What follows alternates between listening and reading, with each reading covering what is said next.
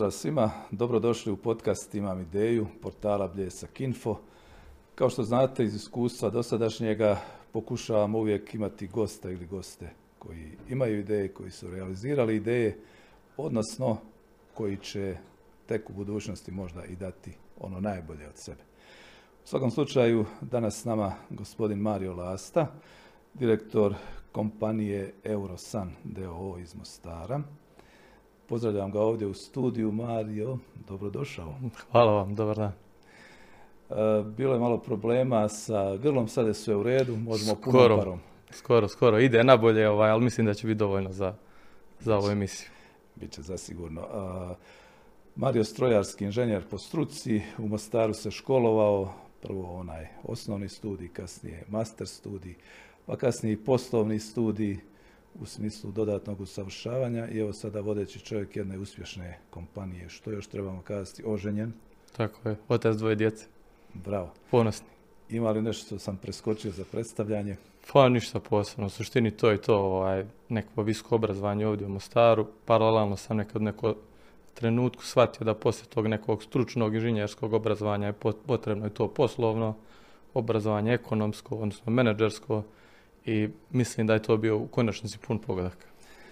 Ima još nešto o čemu ćemo kasnije razgovarati, tiče se tvojih poduzetničkih projekata, razmišljanja i ideja.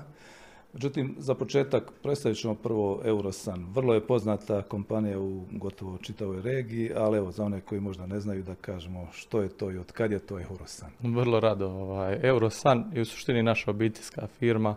Osnovao je moj ujak 98. godine kao odgovor na tadašnje probleme, kao i svaki neki poslovni poduhvat, obično bude neki problem koji se želi riješiti.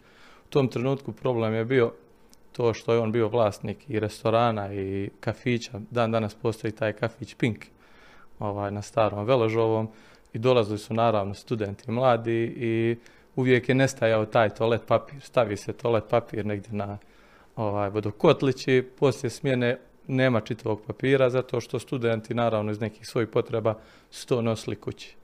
I onda na sajmu negdje vani ugledao se ti aparatići na ključ.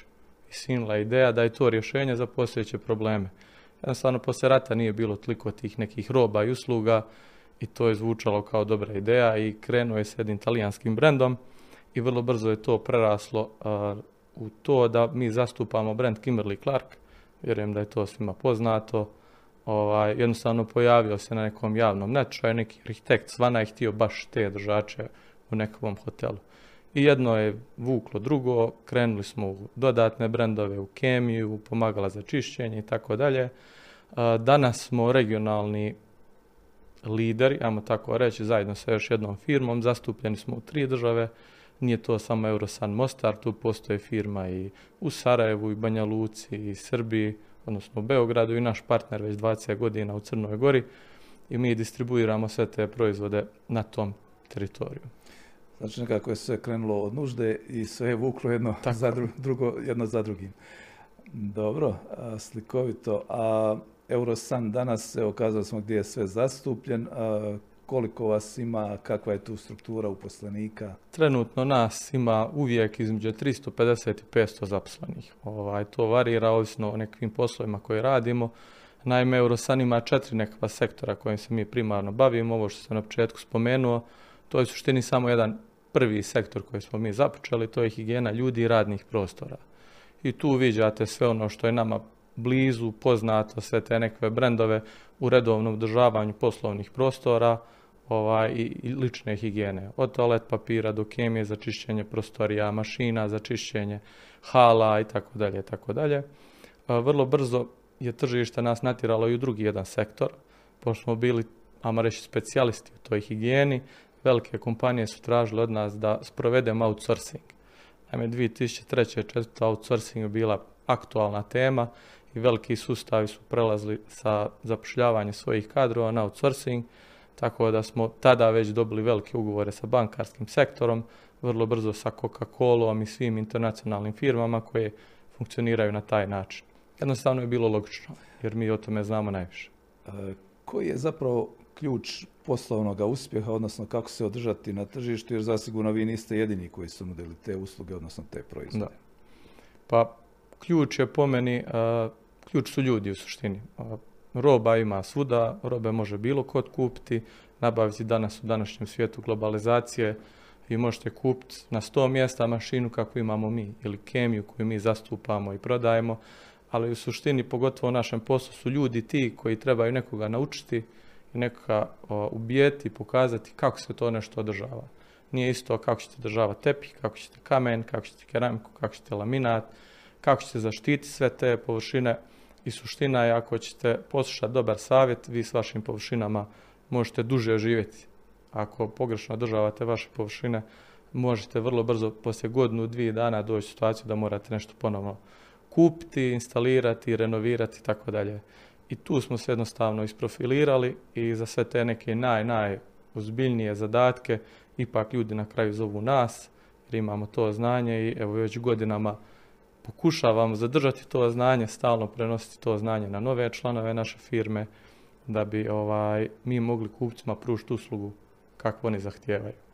Ovaj, baš tako u nastavku smo krenuli sa higijenom u prehrambenim proizvodnim pogonima. Tu smo lideri u Bosni i Hercegovini. Tako da sa tim našim znanjem mi smo prisutni pogonima Coca-Cola, Kiseljaka, Argete, Sarajevske pivare, Banja Lučke pivare, evo naše mostarske pivare, gdje aktivno sudjelujemo u mikrobiološkim procesima, odnosno održavanje higijene na najvišim razinama, da bi ta hrana koja izlazi iz pogona bila zadovoljavajućeg nivoa. Inženjerski studij vjerojatno puno pomaže da se razumije tehnološki, čita taj proces, odnosno svi ti procesi, poslovni studij da bi se moglo poslovno parirati. Koliko je zahtjevno voditi jednu takvu kompaniju? Pa izuzetno zahtjevno, pogotovo što datim okolnostima imamo više kompanija, Idealno bi bilo centralistički nešto voditi, ali morate ispoštovati sve ljude, sve menadžere, sve ideje, sve zamisli, sve neke lokalne izazove koje vama možda u datom trenutku nisu razumljivi, ali su jednostavno specifičnost datog bazena, područja i onda to sve treba upakirati da bi ipak sa svima mogli i upravljati i sa svima našli prava rješenja da bi to poslovanje nastavljalo kvalitetno rasti u nekom dobrom smjeru. Ovaj, to je najveći izazov ljudi na kraju da e, obično pitam mlade ljude, mlade menadžere e, koji su prvi među jednakima, ali ipak stoje na čelu jedne kompanije. E, kad su vam to ponudili, odnosno kad su tebi ponudili, što si prvo pomislio? Uf, pa nekako se sjećam kod da je to jučer bilo, ovaj, jer i prije sam sa jednim kolegom, ovaj, ulazili smo neke nove poslovne pothvate, bio sam zaposlen u jednoj drugoj firmi, jer nekakva prva moja želja je bila da u onoj struci kao inženjer strojarstva da se tu i ostvarim i nešto po tom pitanju napravim. Ali onda je zbog nekih obiteljskih zdravstvenih razloga, ajmo reći, sjelo se predame i rečeno mi je sutra radiš to. Zašto, kako, gdje, zato, zato, zato. Mi smo svi zajedno razgovarali i ideš, ideš u firmu. Da, sjajno. Ponovno ću se vratiti ovom uh, WC papiru od kojeg je priča počela. Povući jednu paralelu sada sa pandemijom. Mhm. Svi znamo kako je onda bilo vrijeme. Ovaj, taj toaletni papir bio na neki način jedan od simbola pandemije jer su ljudi kupovali ovaj, puno. Kako je bilo u vrijeme pandemije kad je u pitanju vaša branša? Kako ste se prilagodili? Što su bili najveći izazovi? Pa ajmo reći da takvi događaji na tržištu su ujedno i izazovi, ujedno i prilike, ujedno i prijetnje. I sad ja smatram da svaka firma, ovisno o branši, ovisno o svom menadžmentu, isto ga može nešto i pozitivno izvući, a može ih i okrenuti u nekom drugom smjeru. Dugo već mi imamo neke naše strateške ciljeve koje nije lako sprovoditi jer znate i sami ljudi ne vole toliko promjene nekakve, ovaj, ali nam je ta pandemija pomogla da nekakve stvari i ubrzano uvedemo u naš sustav, a to je recimo ta digitalizacija, to je taj agilni sustav, projektnog menadžmenta, jer na takve situacije morate brzo reagirati, morate biti spremni, ovaj, jer tromi sustavi su jako teško za upravljati i obično se ne prilagođavaju dovoljno brzo tim nekim situacijama na tržištu. Mi konkretno što se tiče pandemije imamo sreću da je naša politika bila da imamo izuzetno visok nivo lagera. Ovaj, I budući da su u tom prvim trenucima bili ti neki pomorski putevi, ali i cestovni putevi zakrčeni, nije se moglo doći do robe, uspjeli smo našem tržištu isporučiti ono što je u tom trenutku traženo, a što je pozitivno u tom bilo je da se po prvi put nije gledalo samo na cijenu. Znate, mi smo onako dosta neatraktivna branša kad ovako sa strane pogledate. Jer u skoro svakom poslovnom procesu mi smo trošak. Nismo mi Coca-Cola koji ćete vi dalje prodati. Mi smo za jedan ugostiteljski objekat toalet papir koji oni mora imati, kemiju koji mora imati da se čisti. A budući da je došla pandemija, a mi imamo izuzetno puno iskustva i u zdravstvenom sektoru i tom prehrambenom gdje svaki dan radimo s virusima, bakterijama i drugim ovaj, problema, uspjeli smo svoje znanje prenijeti na kupce i više nije bila priča cijena, cijena, cijena, nego je bilo pomozi mi da nešto posložim, da bi moj poslovni objekat sutra mogao raditi i dalje imati nekakve prihode. I mislim da smo tu uspjeli se dovoljno dobro organizirati da kupcima pružimo tu uslugu, a onda samim tim roba išla sama od sebe. Uh, u to vrijeme visoka razina lagera je prednost jer vaš klijent kupac zna da ćete moći zadovoljiti i dalje potrebe. Međutim, mnogi klijenti su imali problema. Bile su zabrane rada, bilo je otpuštanje radnika, smanjen opseg. Jeste li imali posljedica u tom smislu? Na sreću ne. Ovaj, mi imamo puno tih zaposlenih koji djelomično rade i kod drugih kupaca u neku uslugu čišćenja. I s te strane vidjela se jedna velika solidarnost jer i svi ti kupci naši koji su bez obzira ovaj, na situaciju, neki od njih jesu radili, neki nisu radili, niko od nas nije tražio da prekinemo naše usluge. Svi su nekako imali taj neki socijalni element i tražili su da svi ti naši zaposleni dalje ostanu u nas u firmi, da ih mi ne izgubimo, da im se isplate plaće. Ovaj, s te strane ovaj, mislim da je to dosta uspješno prošlo. U daljnoj nekoj fazi bio je problem da je bilo jako puno bolesti, jako puno te nekakve korone, je bio jedan jako veliki izazov naći zamjene za sve te radnike. Jer mi u nekom poslovnom sustavu, bez obzira jel mi imamo zaposlenih trenutno, ne, dužni smo izvršiti našu uslugu. I onda mi u kratkom roku tražimo zamjene za čišćenje, za bilo kakva održavanja. To je bio izuzetno veliki izazov jer jednostavno ne možete utjecati na to će li se neko sutra ujutro probuditi s koronom. Da. Često smo u ovom podcastu komentirali i sami odnos e, nadležnih vlasti, odnosno svih nivoa e, prema tom periodu u smislu ublažavanja, mjerama raznim i tako dalje. Koliko ste vi očekivali s jedne strane, a s druge strane koliko su ispunjena ta očekivanja kad su u pitanju ovi zakoni koji su pokušavali ublažiti posljedice pandemije? Pa, ajmo reći da je država kao država rijetko brzo reagira, ali ajmo reći da je relativno brzo reagirala u toj situaciji jer je u njih bila nekakva panika. Znate, iz nekakve nesigurnosti, iz nekakve ovaj, nepredviđenih situacija, ipak ljudi brže odluče nešto. Brže se nešto sprovede, ne gleda se na dnevnu politiku, nego se ipak razmišlja o nekoj široj slici. Tako da je to ok. Ovaj, ipak su nešto napravili. Mislim, ovaj, uvijek može bolje, ali uvijek može i loše. S te strane, mislim da smo ipak svi mi na kraju preživjeli taj nekakav period. Ovaj, uspjeli smo 99 nekih firmi, posto firmi proživiti taj nekakav period.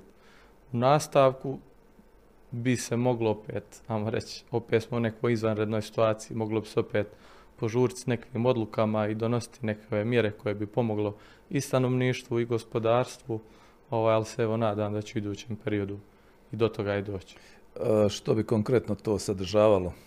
Je li to neki opći apel ili imaš pa, nešto konkretno na umu? dosta konkretnih stvari koji se stalno vrte u eteru, ajmo tako reći, stalno u nekom našem okruženju su, spominje se iz godinu u godinu i zakon o doprinosima i zakon o dohotku, zakon o, evo sad konkretno je došao i taj zakon o diferenciranoj stopi PDV koji će biti možda primjenjiv, možda ne, evo vidjet ćemo kako će vrijeme pokazati.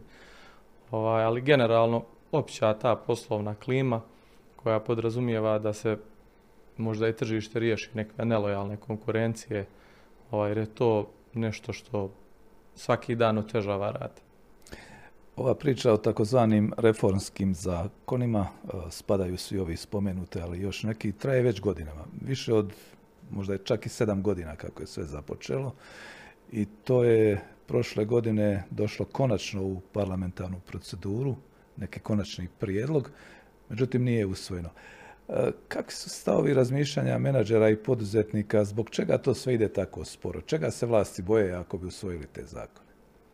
Pa iskreno ne znam. Ovaj. Teško je reći. Teško je to reći. Ovaj. Nama kao poduzetnicama, poduzetnicima je jako bitno da je nešto predvidivo.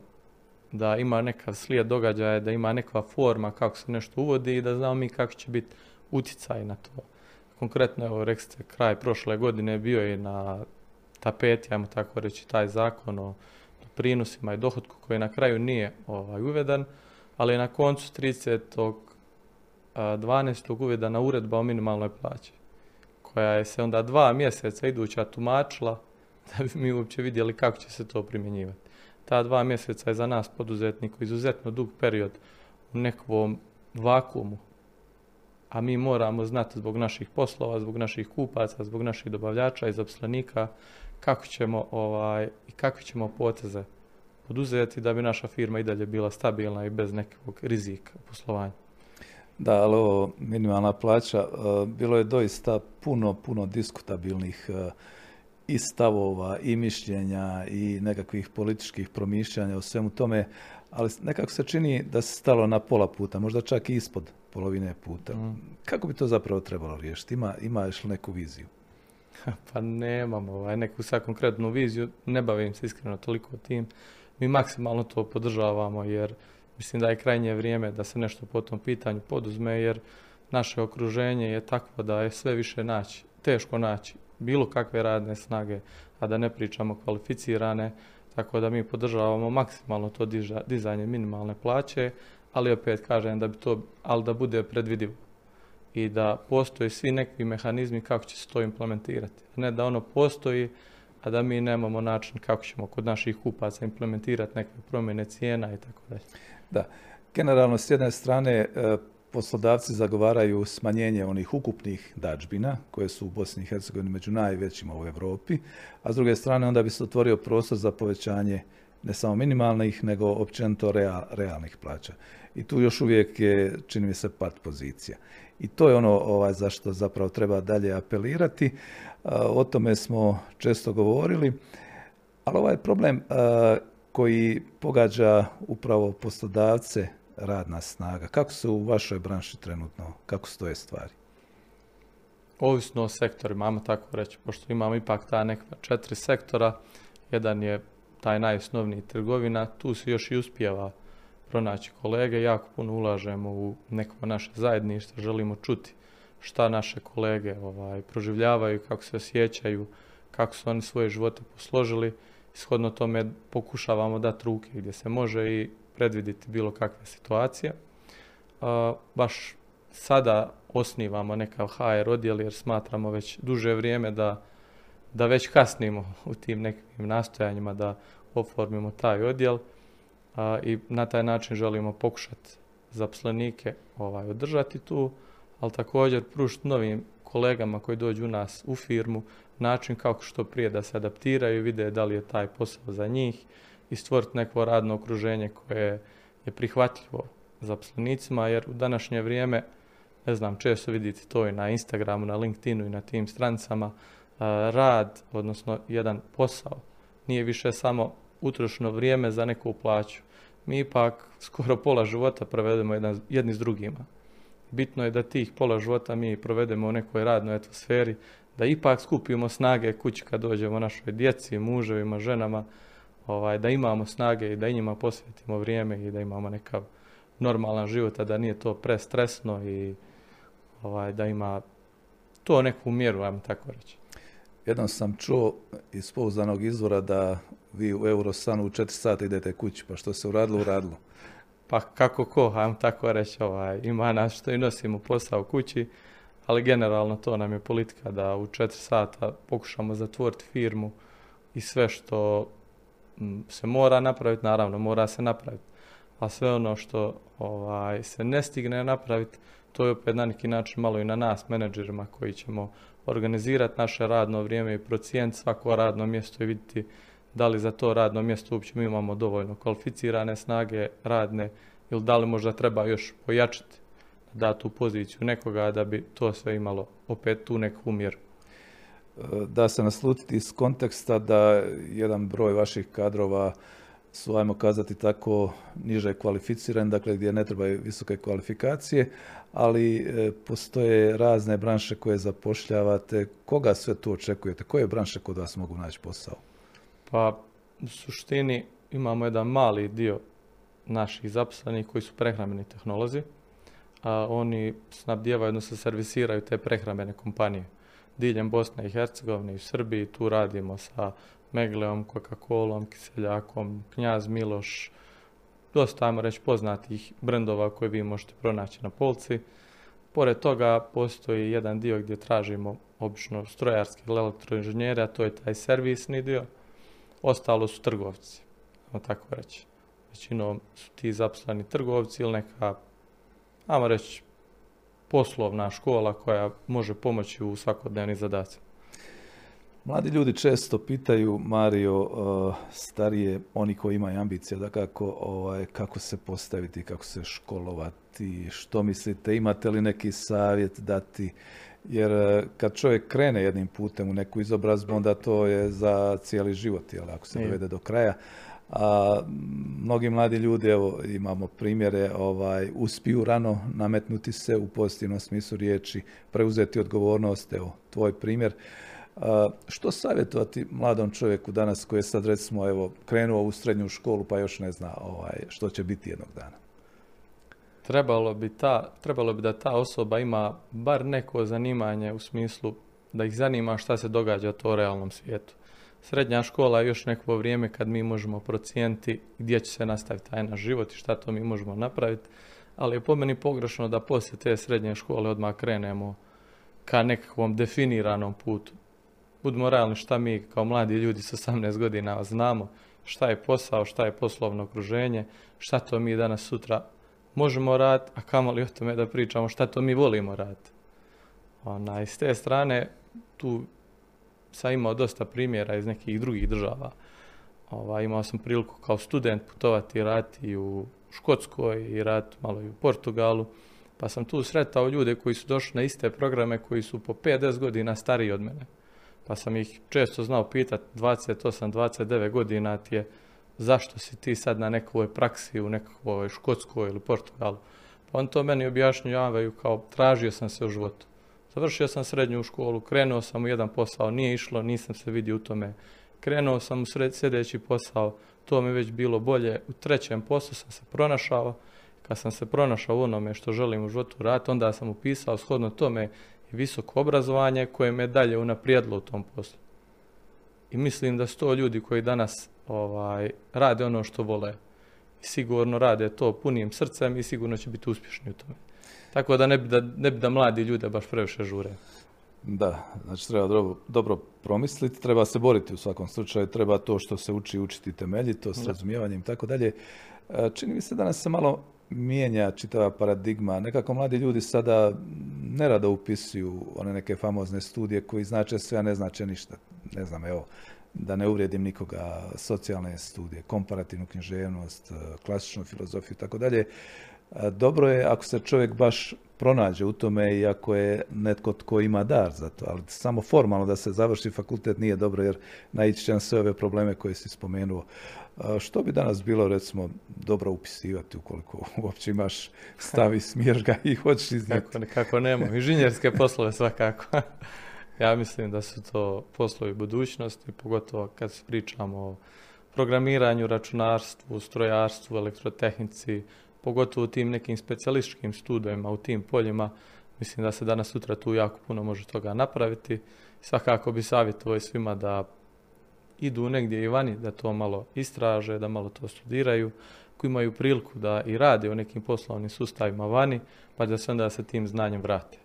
Mislim da imamo tu izuzetno puno lijepih primjera kako je neko vani vidio kako nešto funkcionira, stekao neke znanje, neka znanja i nekav network, odnosno i već potencijalne kupce prije nego što je uopće došao nazad u Bosnu i Hercegovinu. Tu nešto napravi. Da, ali još uvijek nam puni autobusi odlaze nego li se vraćaju s ovima koji su stekli iskustva. Kako promijeniti taj trend? Kako uvjeriti mlade ljude da možda ipak trebaju prvo pokušati ovdje pustiti korijen na svome, što kažu? Pa zagovaranje. Mislim da treba postojati neka komunikacija svih sfera ljudi, pogotovo uspješnih ljudi, da pokaže tim mladim ljudima da se može. Baš danas smo imali jedan razgovor za nekom doručku kada smo pokušali inicirati da se u tim poslovnim studijima, odnosno visokom obrazovanju, pozovu i realni sektor da nešto kažu u pojedinim predmetima, u pojedinim studijima, da bi naši ljudi stekli osjećaj šta je to i kako to u nas funkcionira i da vide da se može. Teško je to spriječiti što vi govorite, jednostavno to je ponuda i potražnja i ta nekakva konkurentnost koja postoji na tržištu i treba nam malo vremena da mi sustignemo taj nekav razvijeni svijet. Ali mislim da možemo, ima puno primjera gdje smo vidjeli da se može. Da. Mi smo čak u nekim segmentima prilično razvijeni i tehnološki i organizacijski i mnoge naše tvrtke se nose sa europskim i svjetskim izazovima, pogotovo ove iz IT branše, ali i neke proizvodne i tako dalje. Međutim, ta nestabilnost društva čini mi se ono je što mlade ljude često beshrabri i kaže idemo tamo gdje je stabilnije, gdje je sigurnije i tako dalje. Ako ništa zbog potomstva. Mislim da nam tu malo nedostaje. Kako kao mlad čovjek to vidiš? Pa isto tako, ovaj, svi mi ipak, pogotovo kad osnujemo obitelj, ne razmišljamo samo o nama, nego i o našoj obitelji. Tu, pogotovo za našu djecu, uvijek želimo najbolje. A, sad to bolje postoji negdje u svijetu. I sad na svima nama je da odlučimo jel želimo odmah ići za tim boljem, jel želimo ostati tu, pa pokušati naše okruženje napraviti malo boljem, ne bili se i mi i naša djeca i naši unuci danas sutra pronašli ovom podneblju i, i fino ovdje živjeli u nekoj i sigurnosti i stabilnosti. To je ono što sam malo prije govorio, znači jedno radno mjesto, e, nije samo vrijeme utrošeno i nekakva plaća za, koju to, za koja se dobije za to vrijeme, nego je kompletan sustav nekih parametra koji čine da li nekakva osoba, neki programer, inženjer želi raditi u nekoj firmi ili ne. To nema veze čak ni sa firmom, nego i sa podnebljem. Možda postoji firma ista kao je naša u Zagrebu koja je jednostavno poželjnija, samo zato što je Zagreb. I mi ne možemo uvijek utjecati na naše zaposlenike da ostaju tu jer je možda baš taj faktor njima presudni u životu. Da žive u nekom mjestu gdje se bolje osjećaju. Da.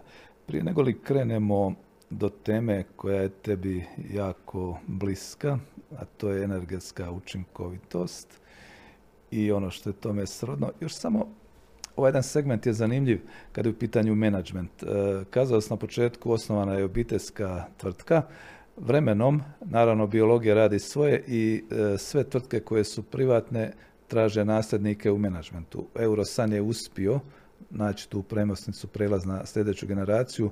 E, kakva je tu situacija kod nas? Imaš li neki pregled kako ljudi tome pristupaju koji su osnovali firme? Imaju li često baš nasljednika koji može dalje? Zavisi od firme do firme, am tako reći. Ovisi o glavi vlasnika, kako je on napravio svoju firmu, kako je on organizirao i kako vidi naravno budućnost te firme. Bolja i bolja situacija, ajmo tako reći, po tom pitanju. Ljudi misle puno naprijed. Znači, prešli smo u neku fazu gdje te firme od nekih malih i srednjih firme koje postoje 50 godina, su prerasli već u neke, vam reći, polukorporacije, neke su prerasli u neke korporacije koje postoje već 20 godina. Sad je više neupitno da li će ta firma više postojati ili ne. I onda je samim tim i vlasnicima malo lakše da pronađu neku osobu koja će biti ta druga generacija i postanu neka vrsta mentora, a da mladim ljudima prepuste nekakve inovacije, nekakve nove pristupe menadžmentu, neku promjenu i organizacijske strukture firme, da se više posvete nekim sustavima, procesima, a manje nekim individualnim sposobnostima vlasnika ili ljudi unutar firme. Tako da ide to u dobrom smjeru. Ja bi volio da se o tome puno više priča.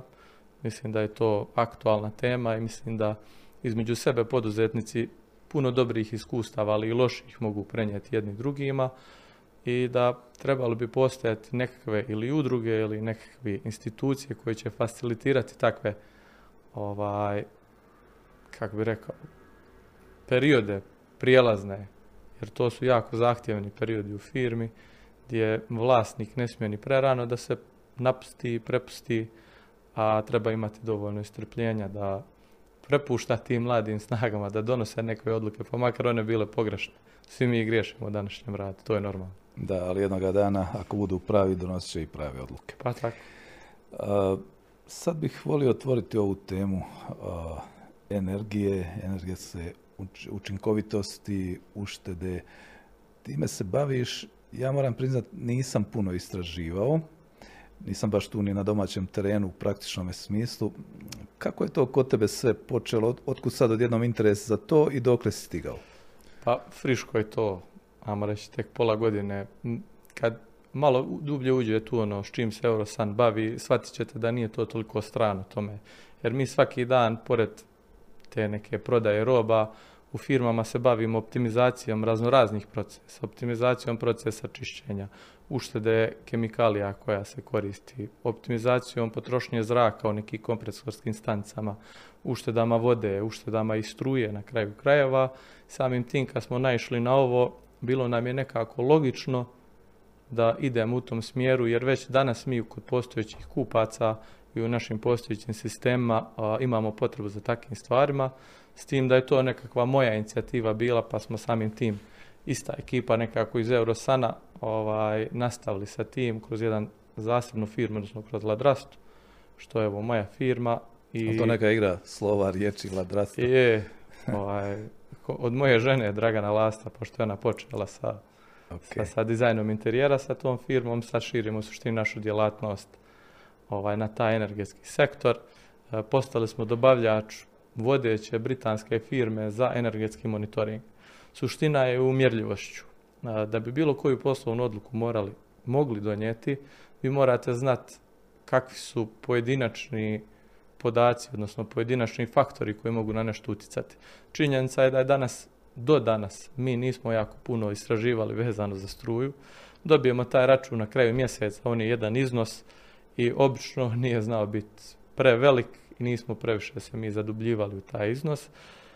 Ali danas budući da je ova energija problem i nagovještaj da će biti sve veći problem, ljudi se počeli zanimati. Sad mi znamo šta je jeftina struja, šta je skupa struja, šta je vršna snaga, šta je jelova snaga, šta je ovaj, kada nastaje koje u jednom trenutku, ali i dalje imamo taj račun i mi znamo samo ono što se već desilo. A ne znamo zašto je se desilo, a voli bi nešto promijeniti u budućnosti.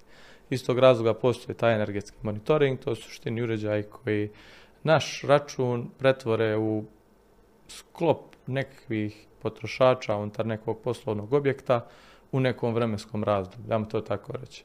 Vi znate bukvalno šta se događa u tri po noći, šta se događa u dva, u jedan, do, do nekve minutne ovaj, rezolucije i kažete aha, preko noći imam te i te potrošače koji mi ne trebaju, imam vršnu snagu zato što mi se poklopilo da pet velikih potrošača u isto vrijeme se pali, a u većini slučajeva je to samo neki lagani fine tuning unutar nekih procesa naše firme. Nekad je dovoljno da kolega ne upali klimu, nekakav aparat u isto vrijeme kada mi koristimo neka dva, tri druga ovaj, aparata, uređaja. I vrlo brzo se može na mješnom računu vidjeti šta se desilo. Što je jako bitno u svemu tome, nije to klašna ona prodavačka priča, prodajna, gdje vi nekome nešto ispričate i onda na kraju neko vama vjeruje ili ne vjeruje i kupi ili ne kupi. Sve je mjerljivo. Znači u trenutku kad vi mjerite električnu energiju, vi na osnovu vaših promjena ponašanja ili neke vrste automatizacije, odmah idući tjedan vidite koliko ste točno štedili. To može biti 10%, 20%, 30%, imamo raznih primjera. Ovaj, stvarno je sad to aktualna tema, pogotovo u Hrvatskoj i Sloveniji gdje cijena struje tržišno izuzetno brzo raste. Ovaj, ali mislim da će i u nas tako doći. Koliko za sada to dopire do svijesti, odnosno do spoznajnoga kod i privrednih subjekata i masovnije kod građana, koliko se razumije to o čemu vi razgovarate? Pa što dolazite do većeg sustava, to vam je u suštini lakše. U većim sustavima postoji kontroling i praćenje troškova i stalni taj napretak tog poslovnog bića i stalno se pokušavaju nekvi, ovaj, nekva unapređenja napraviti. I samim tim kad dođete sa nečim novim, a suština je da i nema baš puno firmi koji se s tim bave, i jednostavno je, pošto se može na bilo koji objekat staviti, bilo on star 100 godina ili napravljen jučer. onaj, ima, ima ipak tog sluha i ima i želje da se nešto po tom pitanju napravi. Čim ima želje u te firme, ti podaci obično budu dovoljni da oni sami poslože nekakve procese unutar svoje firme, jer oni najbolje poznaju svoju firmu sami unutar sebe.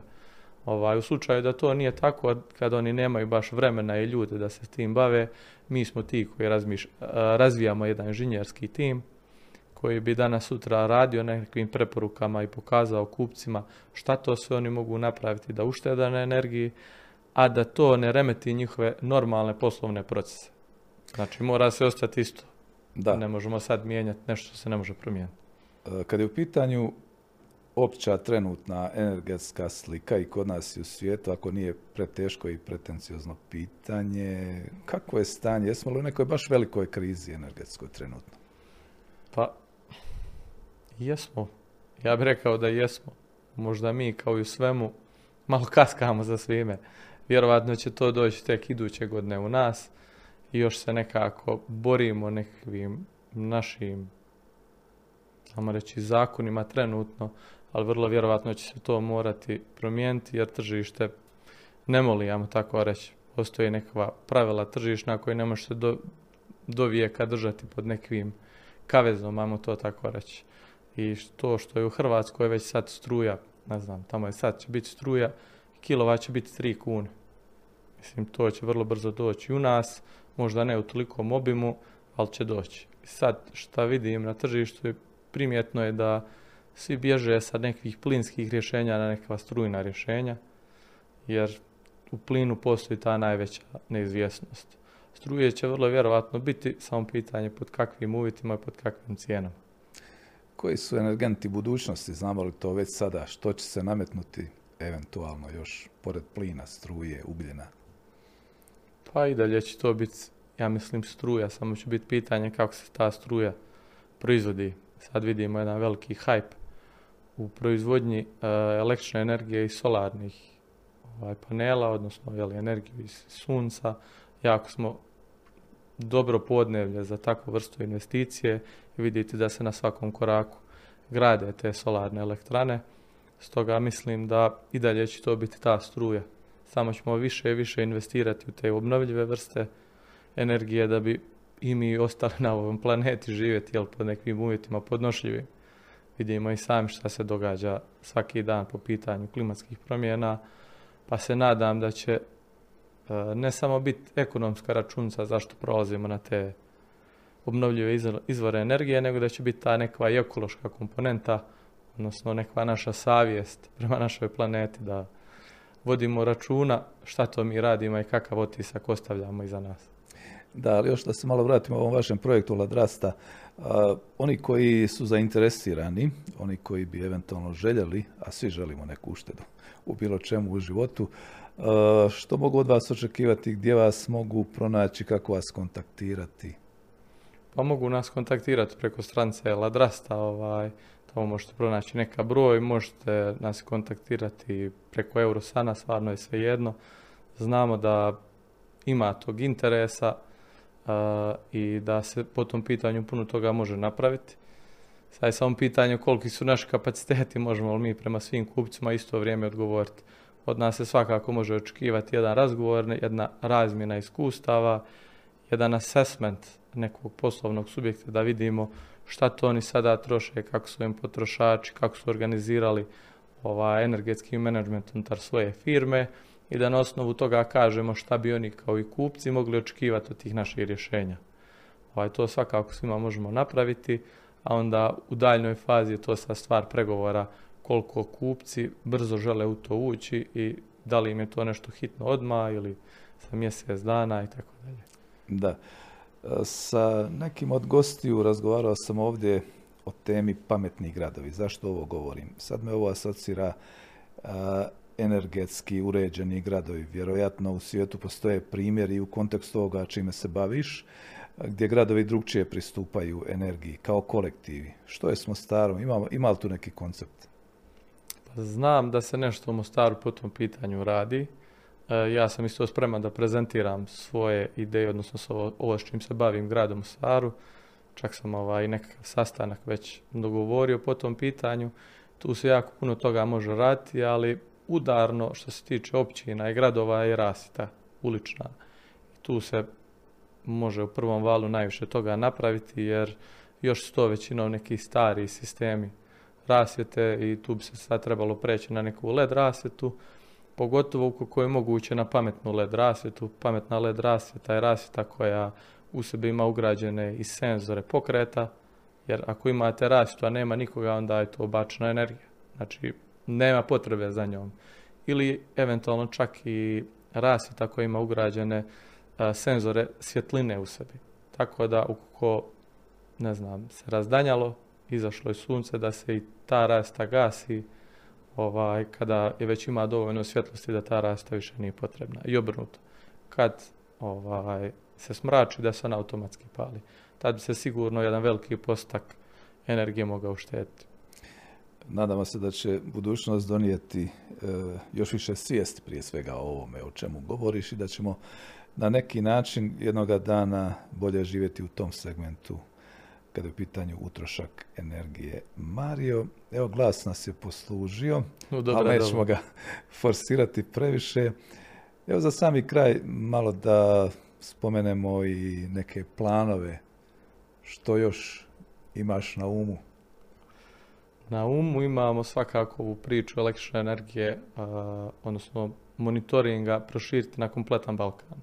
To nam je bilo ključno da to ne bude neka lokalna priča, nego da sa ovim našim proizvodima i nekoj široj zajednici možemo nešto ovaj, pomoći. Tako da vrlo, vrlo brzo planiramo i otvaranje firme u Hrvatskoj, da se malo i okušamo u tom europskom tržištu, tamo tako reći, do sada smo radili samo u Bosni i Hercegovini, Srbiji i Crnoj Gori. Mislim da će to biti jedan veliki iskorak za nas. Nadamo se da će to poslovno okruženje biti bolje i lakše. Vjerujem da će biti puno gužvalije, ja tako reći, nego što je u Bosnoj i Hercegovini i Srbiji. Ali ako smo mi dobri, ako budemo kvalitetni, ako imamo dobre proizvode i usluge, ja vjerujem da ćemo se mi izboriti na tom tržištu. Što se tiče Eurosana i ovdje lokalne priče, svakim danom to gledamo dalje i dalje razvijati. Vidimo jednu veliku priliku u svemu tome i to je tržište koje je rastuće tržište. Još smo mi daleko od nekih standarda Europske unije po recimo kilogramu potrošenog papira po stanovniku. U nas je to još nešto do 10 kilograma, dok je to recimo u Švedskoj, Njemačkoj od 30 do 40 kilograma po glavi stanovnika. Tako da samim tim jeli, higijenski standard će se dizati, mi ćemo biti svi traženiji jer znamo kako se to radi, naša usluga je na velikoj razini, pa samim tim jeli, rašćemo, zapošljavat ćemo, širit ćemo naše ovaj, poslovanje i nadam se da će to biti uspješno i da nećemo doći do nekih prepreka koje nećemo moći prevazići. Ako se im pita za sami kraj generacijski, čega se najviše bojiš, koji su najveći izazovi o kojima razmišljaš? Generacijski. Generacijski, pa bojim se da će biti manjak radne snage. To prvenstveno, nekako u zadnje vrijeme vidim da ipak neke moji kolege imaju više djece ali pitanje je šta će tu djecu danas sutra zanimati. Vi kad kažete da se bavite sa toalet papirom i kemijom, neko vas pogleda i kaže, a što bi se ja sutra bavio s tim? Nako svana izgleda jako neatraktivna branša, puno je atraktivnije prodavati auta, programirati, ovaj, ne znam šta već sve, ali u suštini jako jedna zanimljiva branša koja je kao jedna velika križaljka, jer u suštini svi su vam kupci. Bilo koji poslovni subjekat kupuje ovaj, proizvode. Sad je to samo jedna velika križaljka kako će se za jednog kupca naći pravo rješenje i popuniti sve te neke njegove potrebe. mislim da ćemo morati svi više poraditi na našim poslovnim sustavima. U tim novim generacijama morat ćemo postojati sve više lean, bi to tako rekao, vitki, morat ćemo se što više digitalizirati, automatizirati da bi zahtjeve tržišta mogli ovaj, dosljedno pratiti. Jer ipak na kraju ljudi su oni koji rade posao. I svim tim kupcima će biti bitna naša usluga i naše znanja, proizvode ćete moći kupiti bilo gdje. Tako da samo ćemo dalje ulagati u naše ljude i razvijati njihova znanja i nadam se da ćemo onda samim tim ovaj, ostati prisutni na tržištu. I postići sve te ciljeve, da kako. Mario, hvala za dolazak, hvala za gostovanje i evo, nadam se bit će još prilike. Želim puno sreće u budućnosti. Hvala. Hvala vam na pozivu. Bio je to još jednom podcast, imam ideju portala Bljesak Info. Naš gost bio je gospodin Mario Lasta, direktor kompanije Eurosan. Hvala vam što nas gledate, što ste uz nas svih ovih tjedana i mjeseci i kao što uvijek kažemo, gledajte da nas gledate.